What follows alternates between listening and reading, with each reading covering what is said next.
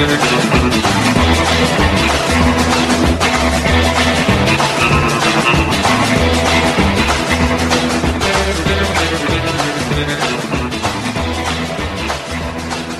righty, hello again, everyone, and welcome to it. It is the Derek Hunter podcast for the 13th day of June 2023. Happy Tuesday to you. It is Indictment Day. Yes, the President of the United States, former President of the United States, I should say, is scheduled to be indicted in southern Miami or southern Florida, I guess. Miami's a city. South Florida. Today around, I think it's 3 o'clock. I just had to look. I think it's 3 o'clock and it's going to be an absolute clown show. I suspect outside. We shall see. We'll talk about it tomorrow on the show, but we'll have a lot to say about this now or today on the show anyway. But first, let me tell you about a way to alleviate a lot of guilt and sleepless nights that I'm sure many, if not most of you, are suffering from. Because you sit there and you listen to this show every day and you go, my God, I get world class entertainment and information that I otherwise could not get. And the analysis that is simply better than anybody else's does it. But I do it for the low, low price of nothing, and I feel riddled with guilt. And that leads to sleepless nights. So, as a public service announcement and a way to alleviate insomnia, I have developed a perfect way for you to alleviate that guilt. It's not a pill. It's not a liquid. It's not something you inject, and it's not a suppository either. You're welcome. It is patreon.com slash Derek Hunter Podcast or derekhunter.locals.com where you can go get uh, extra shows, bonus content, what have you, and all of that, and enter the contest to win autographed books. We'll have a winner of the autographed book at the end of this program uh, for this week. Uh, it's simple, and it only costs you five bucks a month. That's it. And what for five dollars a month, you couldn't even get into a sleep clinic for less than a hundred dollars a month or a hundred dollars a day, probably. Honestly, I don't know. But for five bucks a month, it takes away all of that guilt. Of course, more is welcome. More is welcome. But five bucks a month is the floor we ask for because that seems pretty pretty inexpensive. So we appreciate the support. Patreon.com slash Derek Hunter Podcast or DerekHunter.locals.com. Your choice two places, no waiting. Whatever your conscience allows you to do to support this program and my family is much, much appreciated. Okay. And it's my birthday month, so now's there's no better time to sign up than now. All right, let's get into this business with the president just a little bit. We'll know more tomorrow. We'll see. I don't I don't ever want to be arraigned. So I don't know what I, my knowledge of arraignments basically begins and ends with what they do on Law and Order. So yeah, no, I'm not ashamed to admit it. There are many other people who won't tell you that. They they will go on and bluff. They will make it look. If you've never been arraigned, and I hope you've never been arraigned, I hope you never get arraigned. You don't really know, but it would. I would like to think that there would be an opportunity for there to be motions, for there to be all sorts of things. It's going to be an absolute mess outside. It's going to be a clown show outside. I hope security is ripe and ready. I hope that everybody is well behaved, but I also suspect and I also know how the world works. And I bet you dollars to donuts, I hope I'm wrong, but I hope you win the donuts, that um, there are a whole bunch of left wing rabble rousers heading down right now to Miami. Not necessarily to start a fight, because if you're going down there to start a fight, that would require you to actually throw the first punch. I don't think they want to do that. I think they want to start, they want to inspire a fight. I think that there's going to be an absolute logistical nightmare for the police down there. There's going to be two sides that will absolutely hate each other. Only one side will have that hate justified. The other side is there simply because they want to be. Look, imagine the the media coverage. If there's a brawl between Antifa and Trump supporters, imagine the storylines they write themselves. It's it's fan fiction. It is the Fifty Shades of Grey Miami style, Trump style. It'll be a disaster. Why? Because it doesn't matter. Look, I mean, let me put the caveat on it first. If Trump supporters are violently attacked, they have every right and uh, a moral obligation to defend themselves. But I don't think that's what's going to happen. You got to remember that Antifa has been at this game a long time. They've been involved in a lot of things. These are seasoned leftist, progressive Democratic operatives. They know what they're doing. They got, I mean, for God's sakes, they got $100 million from BLM under the guise of caring about black lives. Didn't do squat about black lives, about murder, black on black murder. Didn't even, barely even mention it. If it only ever mentioned it in complaining that people kept bringing it up. I mean, your organization is called Black Lives Matter, and you're going, why do people always ask me about the black on black crime when, you know, a full maybe half a dozen unarmed black men are killed by police there. Yeah, that literally happened while you were whining in Chicago, but it doesn't matter. They are exceedingly good at what they do. And what they do when they can get away with violence, when they can get away with rioting, when they can get away, when they recognize strategically if they do something horrible that it will benefit them in one way or another, they do it. But when they recognize that doing so won't benefit them, that there's a chance there'd be blowback or they might get accused of having done what they did, then they won't. Then they become rabble rousers. They go from violent goons to rabble rousers. It's, it's a skill. It's a skill. Because most people look, if you know somebody who's just a, a, violent jackass, like when they drink and they just become this horrible person who wants to fight everybody, they don't really not turn into that person, right? There, you're either got that in you or you don't have that in you. There aren't very many people who are jovial drunks who then, you know, maybe every 15th time they've had one too many want to fight the bouncer at the bar. It's just not how world the world works. It's not how human beings work. But for some somehow these leftist goons have managed to be able to come up with a way to control. I mean, I guess it's the hive mind.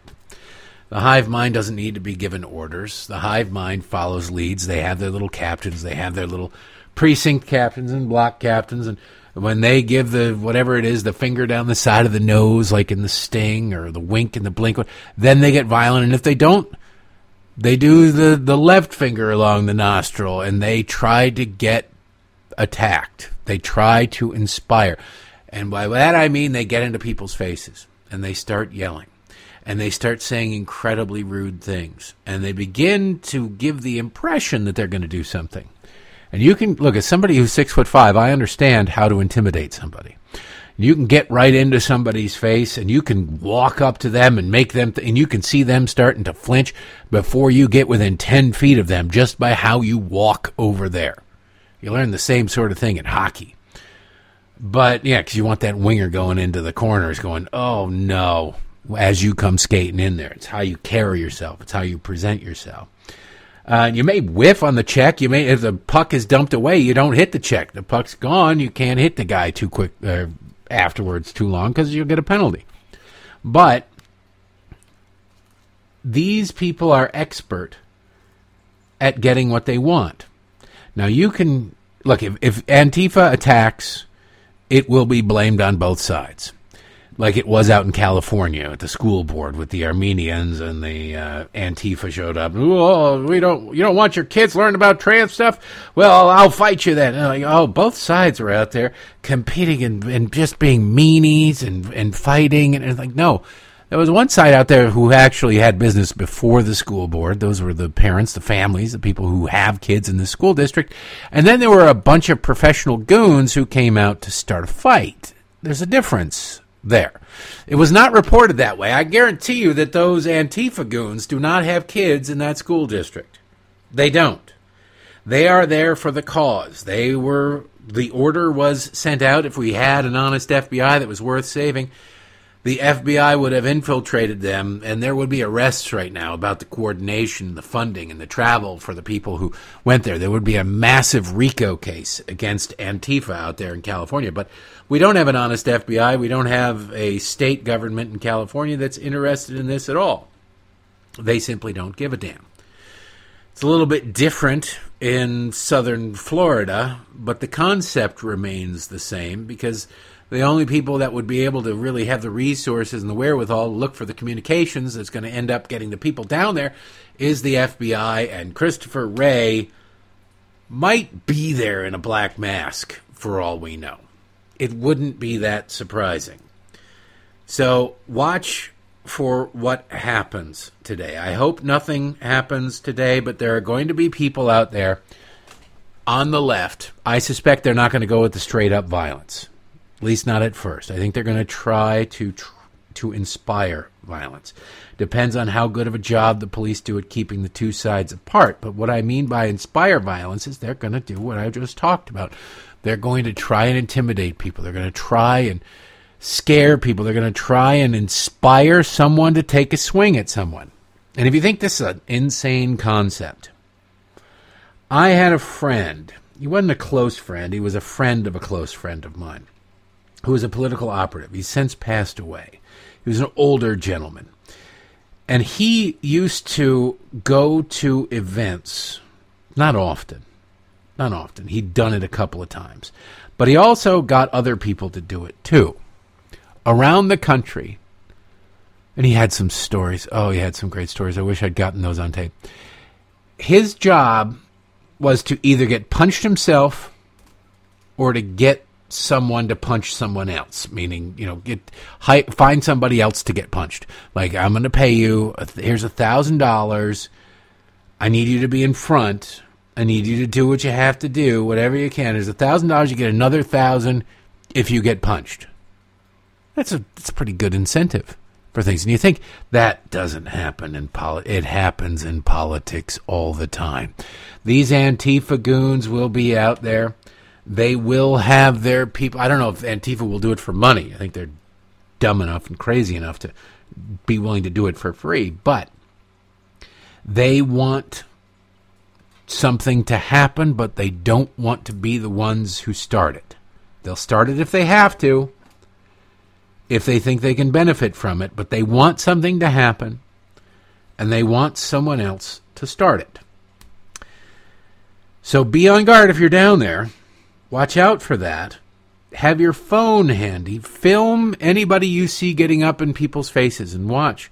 See, because there's going to be two sides. There's going to be a place where they will come together, probably. Which side approaches the other side? That's what'll be interesting to see. Because the person, it's like the if Tessio comes to you, then he's the one who betrayed you, or whatever. Whoever comes to you to set up the meeting is the one who betrays you. Whoever really approaches the other side is the one who wants the problem more desperately. They want the physical confrontation more desperately. And so, if Antifa marches across the Great Divide, starts moving their barricades, yelling and screaming, it's because they want to get close. They want to get close. They'll throw some things. Throwing things weirdly won't count with the media. And just know that no matter what happens, no matter what happens, even if it's caught on tape, although I still say tape it, it will be blamed on conservatives. Hands down, no questions asked. So the best thing is to not give them any ammunition. Honestly, at something like this, there's no reason to show up there really is no zero reason to show up and be there for well they're going to have people there so what?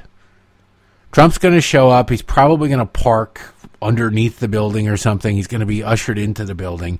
He's not going to be outside. Having people out there chanting his name is one thing. If you want to support the former president do it n- near the airport or near mar-a-lago or something like that Stay as far away from these leftist goons as possible. You deny them the opportunity to get what they want, and they won't get what they want, and then they'll be lost. They won't know what to do. And then, it'd be kind of funny, then the people running around with the cameras trying to interview these people will become the enemy. And maybe they'll get some interesting quotes, and maybe they'll attack them because they will have been uh, so worked up at the prospect of something happening that if nothing happens, well, you know, things always kind of happen. Anyway, that's enough about that. I just, I will know more tomorrow. We'll see. I'll be interested to see how quickly either side is looking to move on this thing. One of the things that really just amazes me is how long some of this stuff takes to get to court, to get to trial, to get to motions. I said it yesterday on the show about the case, the garbage case up in New York. Or like, well, in four months, have your motions ready. How long? You're a lawyer. It's your job. This is a high profile case. How long does it take you to get motions together? It shouldn't take you very long to get mo. You should have had the motions you want to file already ready and ready to go. This wasn't a surprise. It wasn't arrested on the street while having dinner or something. This was a telegraphed punch. Get off your butt and do something. I'm wondering if this will be different. I'm wondering if this will be different. We shall see. All right. In other news, the president of the United States was, uh, you know, the, I am not one to engage in conspiracy theories or say things for which I have no proof, but Joe Biden had a root canal. How did, if you've ever seen Joe Biden's teeth, they are unnaturally white. They are whiter than a brand new toilet. And what goes into it and what comes out of it or whatever is about the same. But they are unnaturally white, unnaturally shaped, unnatural. They're huge. They are very, very fake. So having a root canal on something like that is a bit odd. Not uncommon, but odd. But Joe Biden, on top of the idea of Joe Biden having a root canal, which means somehow tooth was cracked or something, broken, nerve exposed, Joe Biden, my guess is he fell. My guess is he fell. It may have happened when he fell at the Air Force Academy and was having tooth problems then, or trying to waiting to see if it went away or whatever. But you don't normally, unless you're not brushing your teeth, and you should always brush your teeth, and unless you never floss, and you should floss, the odds of you needing a root canal, unless you chew rocks as like a nervous tick, probably pretty slim. I've had uh, two root canals; they're not fun, but uh, what it both stemmed from my poor dental hygiene when I was a kid. They're in the back. One's got a gold tooth, the other one it's a gold cap. It's nothing. It's barely even ten cents worth of gold, although it fascinates my children. And the other side has nothing. It's just wide open. But Joe Biden has had extensive dental work done. It's weird that somebody with that kind of extensive dental work at his age would have, to my mind anyway, Maybe there's a dentist out there can tell me differently. It's weird for someone in that position to have so such extensive dental work without there being another reason for it. A jolt to the head, for example. And that would be my guess is that when Joe Biden fell, either at the Naval Academy or somewhere else, because if he's fallen as much as we've seen in public, there's no way in God's green earth he hasn't fallen probably three times as often in private. Why three times as often? Because he's barely in public. And it seems like 10% of the time he's in public, he's falling, stumbling, tripping, whatever. So if he's doing that in public, imagine what the hell he's doing in private. So my suspicion is, without evidence, I'll admit, without evidence, is that Joe Biden fell, hit his mouth, He's been off the grid for a few days. He's been hidden if he got bruising or whatever. You want to keep the president out of the way. He's gone, gone through stretches of that over the past few weeks where he's just disappeared. That he, uh, that that's what happened. That he fell. Either that or he got fresh with another staffer and some lady just belted him and, and cracked a tooth. Both are entirely possible. But that doesn't mean that the business of the United States of America has stopped. That just means that the bribery business of the White House has slowed temporarily.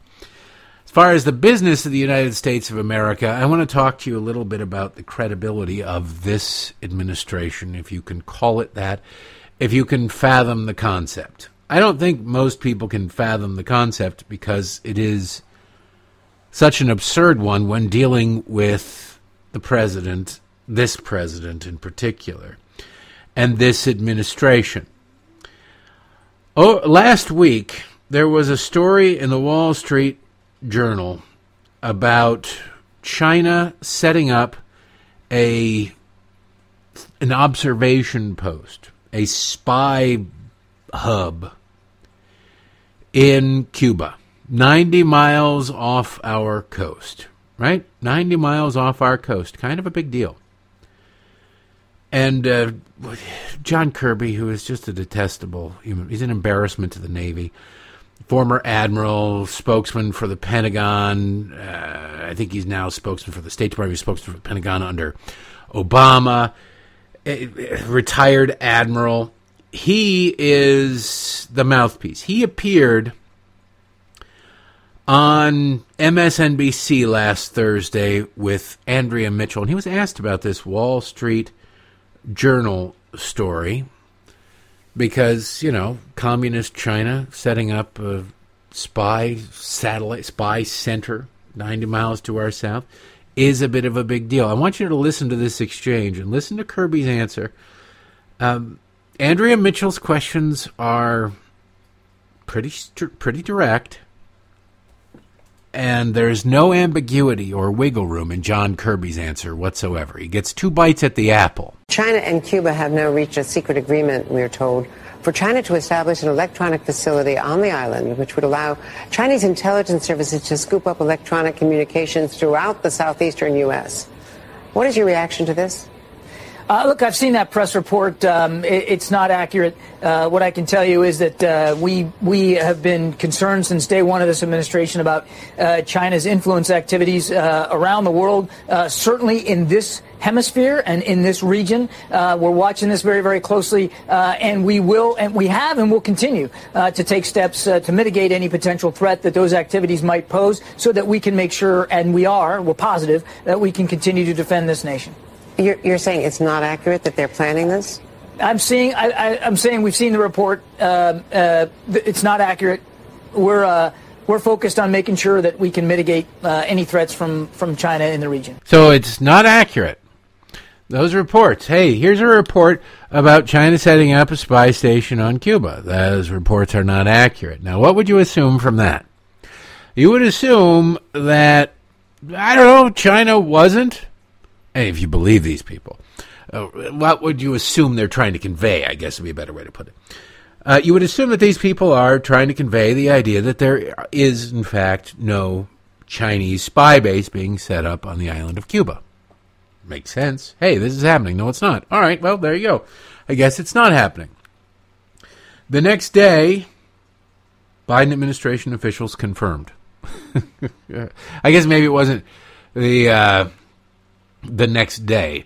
It was two day. It was Saturday. So Thursday that was Kirby. Saturday, the stories broke that quote Biden administration confirms China spy base efforts in Cuba calls it quote ongoing issue. Now, that's a huge contra- That's a lie. That's a lie. John Kirby was fully aware of the truth at the time that he spoke and he chose to speak something that was not, in fact, the truth. And so he was at the White House today, and he was asked about this. And it's quite a, my God, it is one of those moments where you're just sitting there, you're going, this is what the meaning of the word is, is. This is weaselly as it gets. You realize that the entirety of the Democratic Party, including so called military officials who are supposed to be of the highest of integrity are not, in fact, anything of the sort. Are not, in fact, anything of the sort. In fact, you, really, if you talk to military people, you recognize that, you know, the enlisted people, the people who do the actual work, those are the people who deserve your respect. The leadership, by and large, got there because they kissed the correct butt cheeks. That's what. They, that's how you. You don't get to be a general uh, because people looked around and said, "Man, that guy really deserves to be a general. He's done everything. Is just imp-. no. It's because you kiss ass. That's just how it happens. You kiss politicians' asses. You kiss the other generals' asses. You kiss the brass. You kiss the White House. You just pucker up. You play the game. You kiss the Defense Department. You kiss the defense contractors. The defense contractors, you don't think they have a say over who gets promoted? Uh, you haven't been paying attention. So Kirby was then confronted by a weirdly not horribly upset media. If a Republican had done anything of the sort, flat out, blatantly, and obviously and unrepentantly lied to them, that would be the end of it. You'd never hear the end of it from these leftists in the media going, well, the spokesman, we can't trust this spokesman. Anyway, this person has lied in the past. They've got a history of lying, they've got a history of lying, history of lying. It would be their epithet, it would be written on their gravestone. Because it's John Kirby, because it's a Democrat in good standing, you can get this exchange where he says we're quote we were not we were as forthcoming as we should have been about a story that had already broken. Remember a story that had already been reported it had already broken. And it wasn't about something that was going to happen in the future but it was about something that already happened. See the news story is that this thing exists now not that they're working together to try and create one. Here's john kirby unrepentantly saying, Who gives a damn? Shut your mouth, do what you're told. And can you just explain why you didn't confirm all of this when it was first reported last week? You said it was inaccurate, but what was inaccurate seemed to basically be the tense that they, you know, weren't going to establish but had already established this facility. Why wait till Saturday to, to, to put this out there? I'm actually really glad you asked that question. Um, uh, I can tell you that that uh, we were as forthcoming as we should have been uh, at the time the first stories appeared. Um, there is uh, the, the sensitive nature of this information is such that we just simply couldn't go into more detail, even before the first story appeared, uh, to try to better inform that reporting. That's how sensitive this stuff is. We just couldn't be more detailed. Um, and then after the first stories uh, appeared, um, we worked very, very hard, as expeditiously as we could, with uh, the intelligence community to try to get some context downgraded so that we could provide it over the weekend, and we did that. But we were as forthcoming as we should have been, given the nature of this information. I absolutely love it. We were as forthcoming as we should have been. You people don't deserve the truth. You American people we are in charge here. We'll tell you what is necessary for you to know. And even when you've got us on something, we don't care. We'll lie and deny and deny until we can no longer lie and deny. And then we will come out and say it. I was as forthcoming as we should have been. Try pulling that on your wife or husband. Honey, where were you? Uh, oh, I was just, you know, down the street knitting circle, and then turns out you're down at the Chippendales or the strip club. And I go, wait a second, what the? Well, you know, you lied to me. No, no, no, no, no. I was as forthcoming as I should have been with you, because I knew you would have been upset had you known that I had had a nubile 19 year old grinding on me. And there was no reason really to get you that upset. And so I was as forthcoming as I should have been. I was doing it for your own good, really. Try that at home. Let me know how that works out. So what was kind of funny is Kirby was then asked. This might be one of my favorite exchanges. It's only six seconds long because it um, it encapsulates the leftist mindset beautifully. You've just been caught in a lie, an unambiguous lie. You just used the weaselly phrase, we were as forthcoming as we should have been. And you, you're still sitting there and you just, you have this stink of gross around you. And some reporter says, well, you know, you said this story was inaccurate. You're not admitting that you lied or anything, but what, Kate, what was inaccurate? Will you, will you characterize what was inaccurate? And John Kirby tells the truth in this with a one word answer. Are you able to characterize at all what about the initial Wall Street Journal report was inaccurate? No.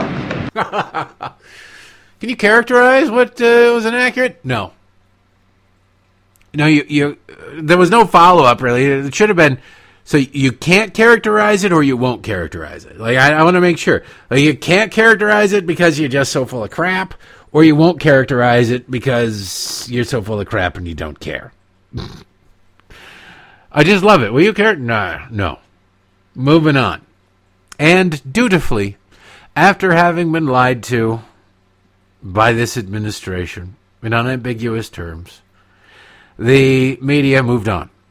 It's really bizarre. Watch, oh, wait a second. Hey, wait a second. You lied to me. Yeah, I did. So what? Uh, nothing. Nothing. Nothing. I just hey. I understand you got to lie to me sometimes. It's for my own good, and so we'll let that slide, right? We'll just it's we're all cool. We're all cool. You're still coming to my party on Saturday, right, Kirby? You're going to bring Karine Jean Pierre. She's historic. We got to get her there. God, it is amazing how these people get away with this crap. And speaking of getting away with this crap, I want to play you a little exchange from the former governor of Michigan, now the current Secretary of Energy. She has no qualifications to be Secretary of Energy. It doesn't really matter. It's just that she was uh, attractive, so the media loved her. Chris Matthews used to crush on her. Her name's Jennifer Granholm. She was terrible. She was a two term governor of Michigan, and she had run the state so far into the ground that Rick Snyder had to come in and turn it around. But her economy was so bad, so bad, that she had to go out. The former governor of Michigan had to go and get a teaching job in California. None. It was so bad that none of the colleges or universities in Michigan, and there are plenty, offered her a job. She went out to California, or she just hates the state and wanted to get out of there. It's kind of funny, but because it was Michigan, she was given energy. Now, if you can't make that connection, you're not alone. It makes no sense. She had no knowledge base for this, except that maybe the Biden administration wants to push electric vehicles. But again, she wasn't an auto executive. She knew nothing about the auto industry. Still knows nothing about the auto industry, but now she oversees the electric car industry and is kind of getting rich off of it you know, kind of getting rich off of it. We'll get to that in a second, but it is telling that uh, about this. I want you to listen to this because what you're about to hear is perjury. Perjury by the Secretary of Energy. She is about to deny that she owns any individual stock. She does, in fact, own individual stock. She's about to, you're about to hear this. This is from, I believe, May of last year. You're about to hear her deny it under oath. Under oath. Remember that. That's a little thing we call perjury, last I checked. And uh, she will get away with it. She will get away with it. She held stock in companies over which she saw government decisions and knew of government decisions that would influence her stock in a positive way. And she'll get away with it. Meaning she used her position, she got rich. Now she did it under the guise of her husband owning the stock, which is either she's got the worst marriage in all of history or there's they talk. Listen to this exchange first, just so you know what perjury sounds like, or what, so you know what perjury that will never be prosecuted sounds like. Let me ask you about some disturbing ethics reports related to your department. This is from the Wall Street Journal. U.S. ethics officials in recent years have warned one third of the Energy Department's senior officials own stock related to the agency's work. More than 130 officials in the Energy Department collectively reported about 2,700 trades of shares, bonds, and options in companies that ethics officers labeled as related to the agency's work. Do you own individual stocks, Madam Secretary? No, I'm invested in mutual funds. Good. Um, so, this report from CNBC last year that said that you violated stock disclosure law nine times, that's not accurate? Um, I did fail to um, um file a report in my first year that I thought was supposed to be filed at the end of the year and had to have been filed three months earlier. So I was late. That was a And it, this was, you don't own any individual stock now, so maybe you did when you first came and you converted them to mutual funds. This was, yeah, it totally was the sale of what I had had because I'm not uh, owning individual stocks. Hey, she doesn't own any individual stocks. It's all in mutual funds, man. She doesn't even pay attention to that sort of thing. Money, pish posh. She doesn't care about money. She's made millions since she left the governor's mansion because liberals take care of their own. Well, a report in the Washington Free Beacon casts a little bit of doubt on what she says there. As a matter of fact, it points out how she lies. The headline Energy Secretary's husband held stock in Ford as admin improves billions in electric vehicle subsidies. Huh. What? Energy Secretary Jennifer Granholm's husband held stock in Ford as the Biden administration promoted the company and approved electric vehicle subsidies worth hundreds of billions of dollars, Granholm disclosed in a letter. Long after, of course. Oh, my goodness, I just discovered that I've been stealing all this money all these times. The Biden appointee on Friday wrote the Senate Energy and Natural Resources Committee to inform members of the financial holdings when Granholm submitted her financial disclosures in 2021 and 2022. She acknowledged in the letter she failed to report that her husband owned thousands of dollars worth of stock, a, a mistake she called, quote, an accidental omission. Hmm. Thousands of dollars. Thousand, how many thousand?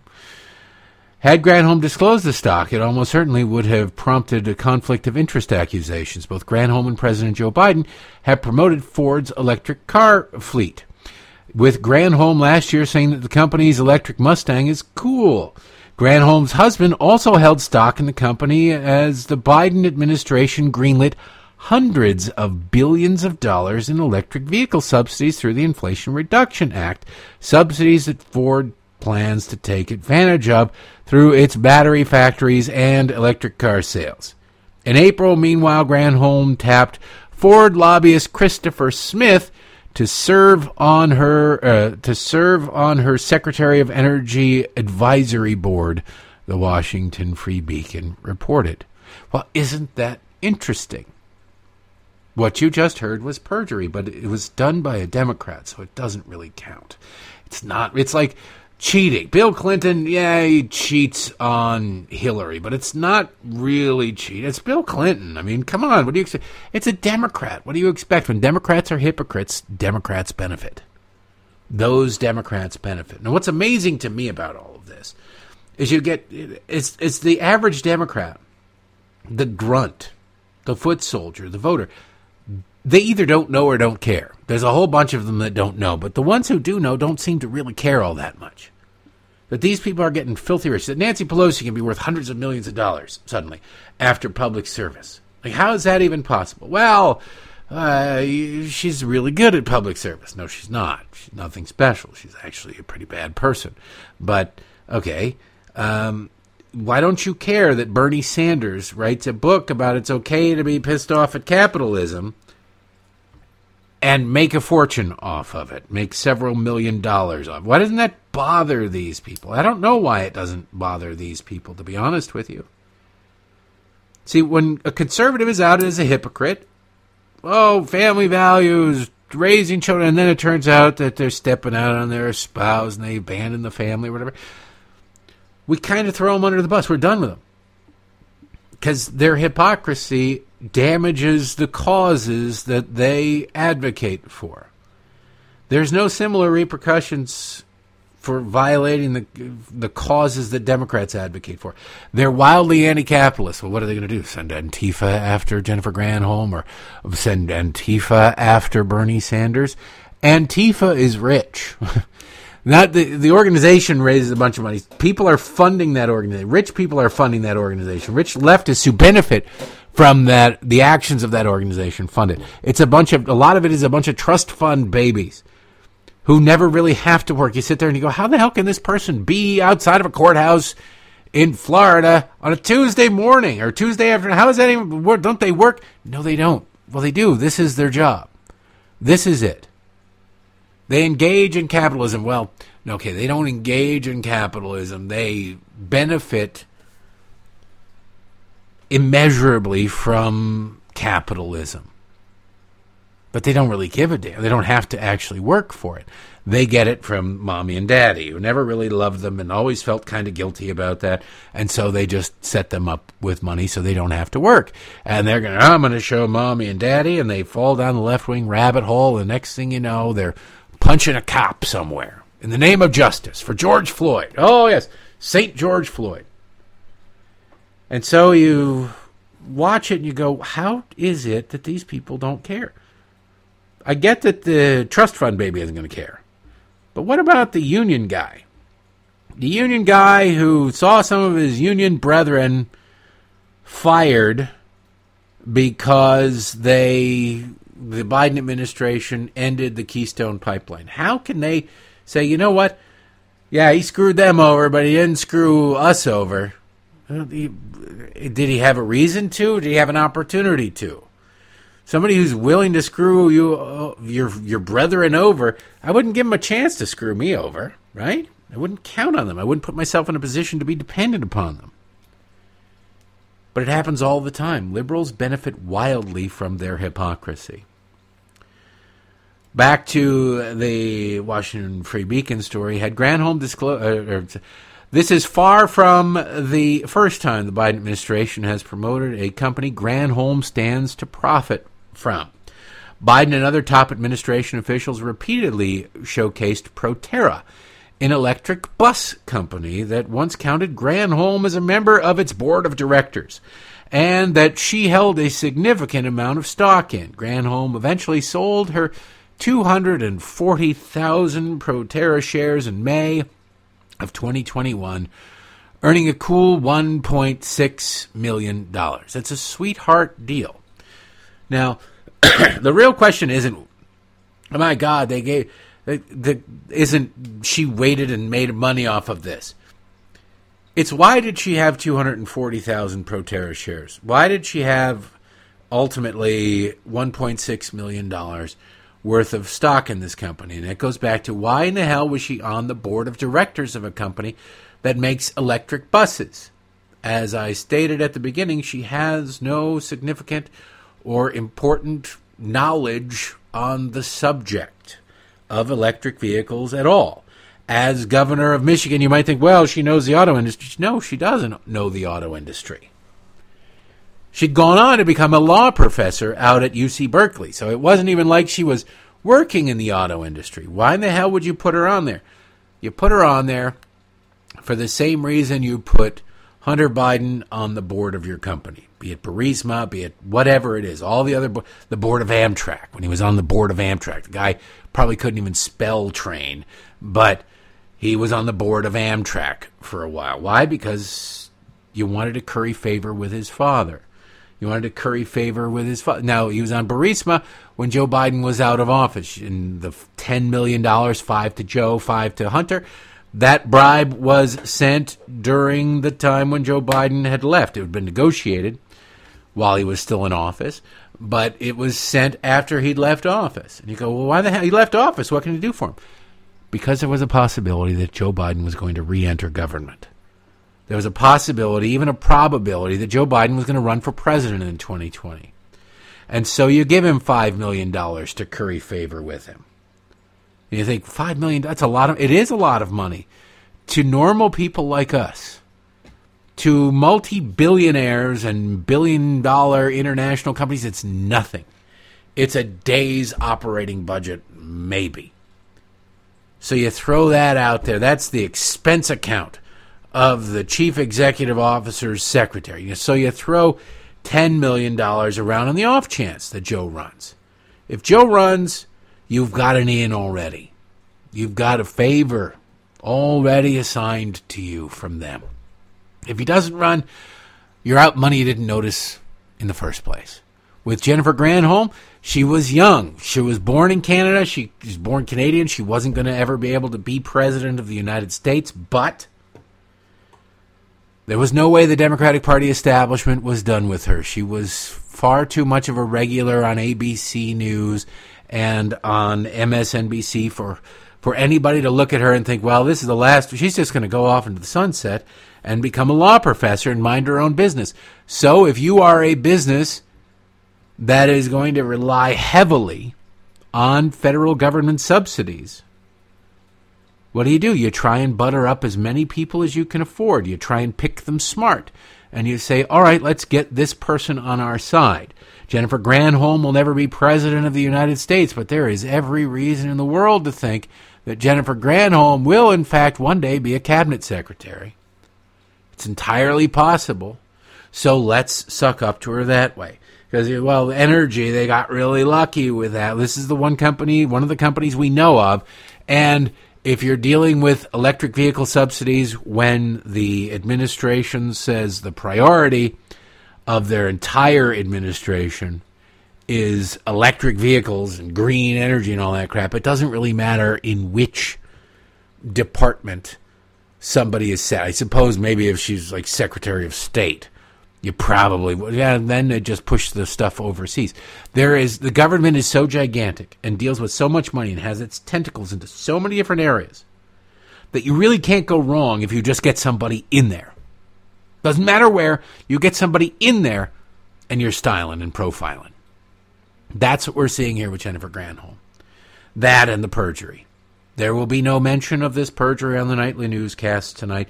Fox may do something about it, but Fox will quickly move on too. How can you be so cynical, Derek? Well, because I've been around a while. I've seen this stuff. I've heard this stuff. I know how the game is played. You watch this crap happen over and over and over again, and sooner or later you detect a pattern. Republicans get away with it.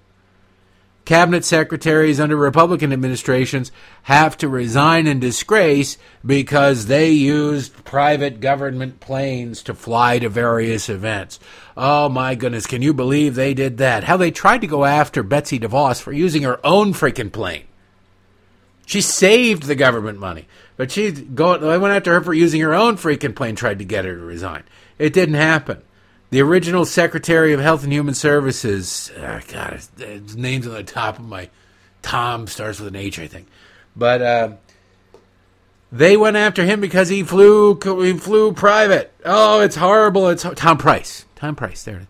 Oh, it's horrible! It's horrible! It's horrible! Pete Buttigieg flies private about half the time. He says, "Well, you know, it's sometimes just easier." And more convenient and actually saves taxpayers money. And the media goes, oh, all right, there you go. Republicans are going, wait a second, that wasn't the standard a couple years ago. And I said, but but he's gay. He's gay. What if and Chasten want to make out? You don't want that on Coach, do you? I don't want that anywhere. I don't want anybody making out with anybody on a plane. But why is it one standard for him, one standard for another? Well, because he's historically bad. Like, I, you just watch all of this stuff and you sit there and you you get angry. I understand that anger and like the anger I, I started off the show talking about. If you're out there at the Trump indictment and you're you're angry, I, I get it. I share it. But you gotta kind of just Republicans need to win. If you're sick of all of this crap and everything I talk about, and believe you me, I'm sick of all of it too you've got one option and only one option. And that's win in 2024. That's it. It's not have the high road, the moral superiority, or even get down in the mud with them and uh, have a bro. It's about the finish line. It is about the finish line. You have got to, we have got to, conservatism, Republicans have got to win. Period. End of story. Or else this stuff will continue. And then Republicans, if they win, they've got to actually do something. Okay, I guess there's two parts to it. You got to win, and then you've got to actually do something about it. Republicans are exceedingly good at talking a good game, and then when the chips are down, not doing anything about it. Well, Democrats are exceedingly good at pretending we want to be bipartisan. We want to work together. We're all there is no red America, no blue America. There's only one America, and we all love America. And then on the other side of their mouth, they're going, everybody who doesn't agree with me is a Nazi, is a monster, is just this side of Hitler and needs to be destroyed. You're going, wait a second, what the hell just happened here? What happened to all this kumbaya crap? I'm like, ah, that was, all I needed to do was get in office. And then when they're in office, they impose their will. All the while, they'll sit there and be punching, you know, got grandma in a headlock, punching her in the face, going, we're doing what is in the best interest of grandmas everywhere, and we will not stop until we have uh, pleased grandma, until grandmas are taken care of. And you're like, well, why are you punching that grandma? I'm not punching this grandma. As they punch the grandma, and the rest of the press corps goes, all right, well, he's not punching. If he says he's not punching grandma, he's maybe he's just giving her a noogie. I don't know. I wasn't looking at the.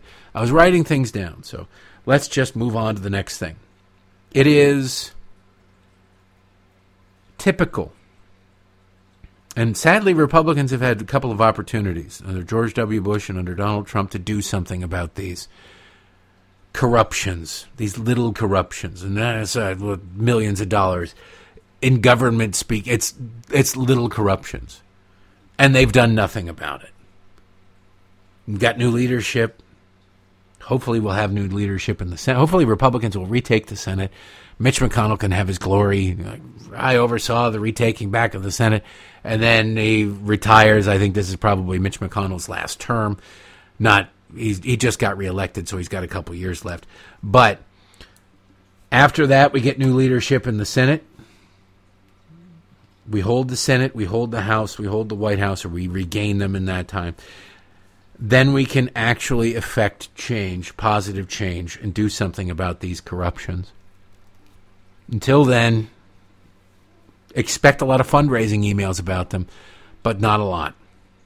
I want you, look, how many members of the House of Representatives have you seen on television whining and complaining about things that the Biden administration are doing? We're going to hold hearings. Okay, great. Why aren't you holding hearings every single day? Why aren't you holding hearings in prime time on occasion? Why can't you? I get it. You're not as good at putting on a show as the left is. But for God's sakes, hire me for crying out loud. If you can't find somebody who knows what they're doing, I know what to do. I can get you a better narrative, a better made for television event than the crap that you guys put on. Have your real trial, real hearings during the day, and then you have your made for TV events at night. The networks aren't going to carry them. Maybe Fox and Newsmax will. And that's a victory in and of itself by exposing that level of hypocrisy. But damn it, you got to fight. And you don't need the networks anymore. You live in a world where you're still sucking up to ABC. Meanwhile, ABC doesn't matter as much as it used to. Get out there and fight and fight smart. God, get in touch with me. I swear to God, I watch you people and I just go, you can't be this this bad at it, can you? I have to assume they don't mean it. There's a possibility some of them are just as bad at it, but I have to assume that most of them simply don't mean it when they talk about the things they want to do and the accountability they want to hold and blah, blah, blah, and all that crap. Anyway, speaking of accountability, I want to get this in before it ends. Remember uh, Daniel Penny, the guy who um, is accused of second degree manslaughter for the fight with the Michael Jackson impersonator. God, they just the guy wasn't a Michael Jackson impersonator. It was he was a guy who danced around to Michael Jackson songs. Jordan Neely. He danced. He played a boombox and danced around to Michael Jackson songs. That's not a Michael Jackson impersonator. That's an obnoxious guy with a boombox. Well, he's been charged. Daniel Penny has with second degree manslaughter, and it's uh, it's a bad situation. He's a Marine. I don't know if he's a former Marine. I know. I know former Marines. Everybody always says a former Marine. My old boss, Conrad Burns, was a former Marine. He a Marine. There, there are no former Marines whenever you refer to him as a former Marine.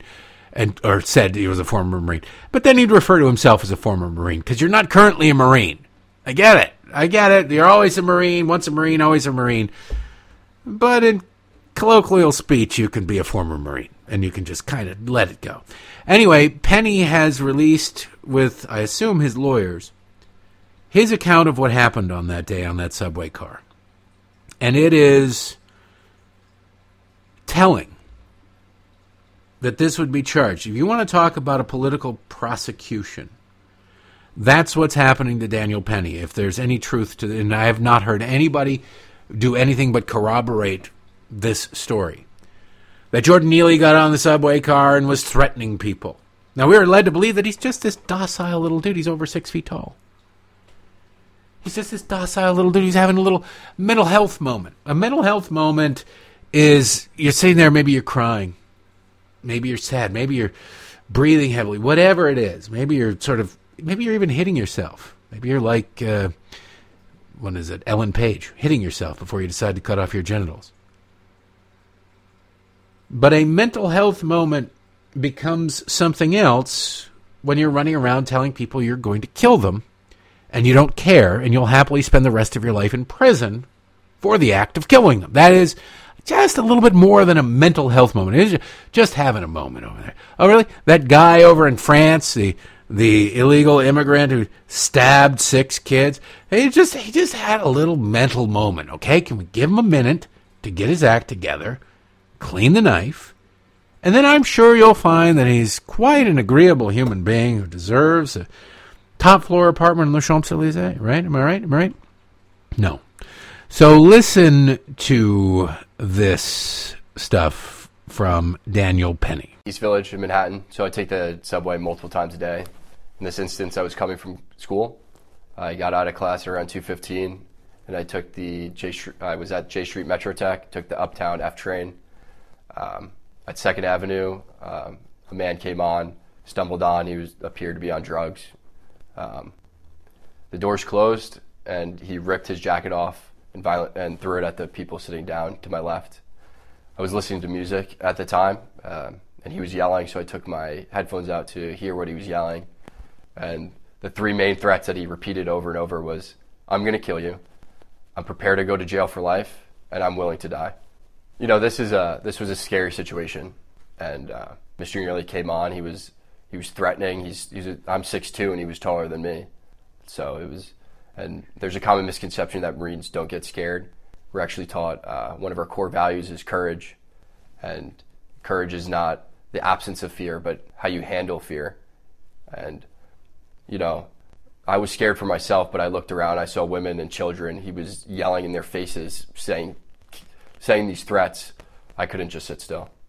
Some people say that I was holding on to Mr. Neely for 15 minutes. This is not true. I mean, between stops is only a couple minutes. So the whole interaction less, lasted less than five minutes. Some people say I was trying to choke him to death, which is also not true. I was trying to restrain him. Uh, you can see in the video there's a clear rise and fall of his chest, indicating that he's breathing. I'm trying to restrain him from him being able to carry out the threats. And then some people say that this is about race, which is absolutely ridiculous. I didn't see a black man threatening passengers. I saw a man threatening passengers. a lot of whom were people of color. The man who helped restrain Mr. Neely was, was a person of color. And a few days after the incident, I, I read in the papers that uh, a woman of color came out and called me a hero. What I don't believe that I'm I'm a hero, but uh, she was one of those people that I was trying to protect. We were all scared. Mr. Neely was yelling in these passengers' faces, and they looked terrified. Um, the reason why there was no video at the start of the altercation was because people were too afraid getting away from him, and the the didn't the videos didn't start until they saw that situation was under control. I knew I had to act, and I acted in a way that would protect the other passengers, protect myself, and protect Mr. Neely. I used this hole to restrain him, and I did this by leaving my hand on top of his head to control his body. You can see in the video there's a clear rise and fall of his chest, indicating that he was still breathing. And I'm calibrating my grip based on on the force that he's exerting. And um, I just, I, I, mean, I was trying to keep him on the ground as, until the police came. I was praying that the police would come and take this situation under, uh, take this situation over. I didn't want to be put in that situation, but I couldn't just sit still and let let him carry out these threats. If everything you heard right there is true, and there's been really nobody on record except for the goon squad it takes to the streets of New York who were not there, who contradicted that, then what you heard was a description of a hero talking about his heroism. Also, a failure of New York City. It's holding him, waiting for the police to come. Well, how long does it take police to come? Well, it takes a while when you're really, really low on police, and police are afraid to do their jobs. All that takes a little while. All that adds to it. Just wanted you to hear that. Because in a sane country, this guy would be celebrated. It's a sad thing. Still, it's sad that the guy died. But if he hadn't been restrained by Daniel Penny, who knows if somebody else would have died?